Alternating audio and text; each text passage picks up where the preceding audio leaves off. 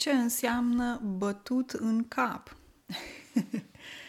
Astăzi vorbim despre o nouă expresie care este familiară, se folosește des, inclusiv eu o folosesc. Bătut în cap înseamnă tâmpit, înseamnă prost. e destul de simplu, nu? În loc să spui prost, poți să zici bătut în cap. Am avut expresia bate pe cineva la cap, dacă mai țineți minte, dar astăzi vorbesc despre o persoană care este bătută în cap. Nu e pozitiv, bineînțeles, când faci pe cineva prost sau întâmpit și spui că e bătut în cap, nu e plăcut, nu e frumos. Ok?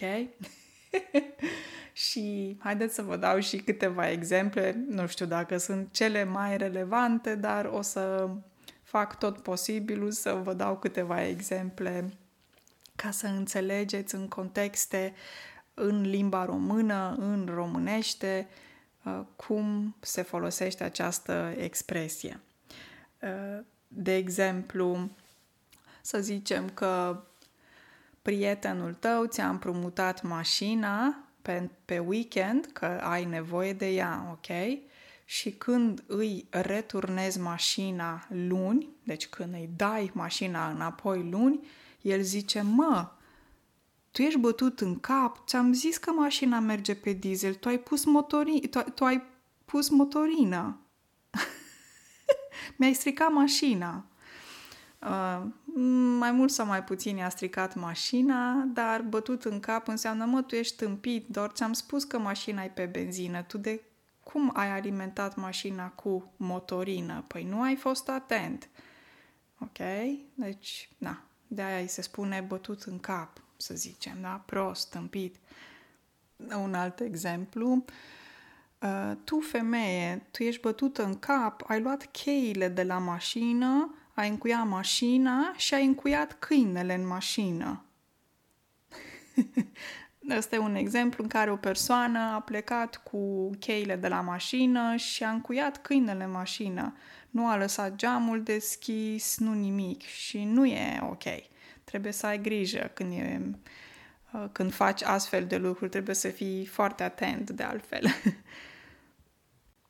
un alt exemplu, Verișorul a venit pe la noi în vizită duminică și când l-am rugat să arunce gunoiul, el a pus în fața ușii, în loc să îl arunce în container. Omul e bătut cu capul. Cum să lași gunoiul în față să miroase? El se aruncă în la containere sau la lada de gunoi.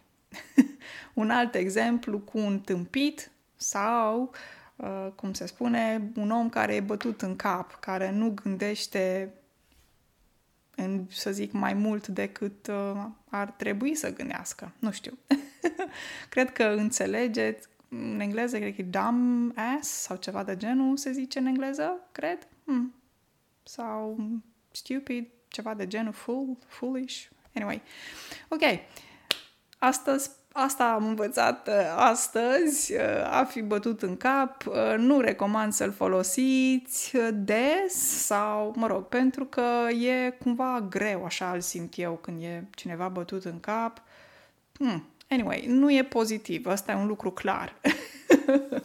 Încercați să vă ciuliți urechile și să ascultați și alți români care vorbesc și poate chiar folosesc cuvinte de genul ăsta și e mult mai ușor uh, când natural curg aceste cuvinte într-un context, când sunt plasate expresii în contexte diferite și românii în general sunt sociabili, nu sunt precum norvegienii, uh, românii sunt sociabili și e ușor să interacționezi cu ei și să vorbești cu ei.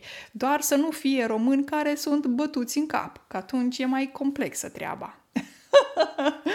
o zi foarte frumoasă de vineri, dragii mei, un weekend excelent și ne auzim, bineînțeles, în curând pe, pe podcast. Numai bine!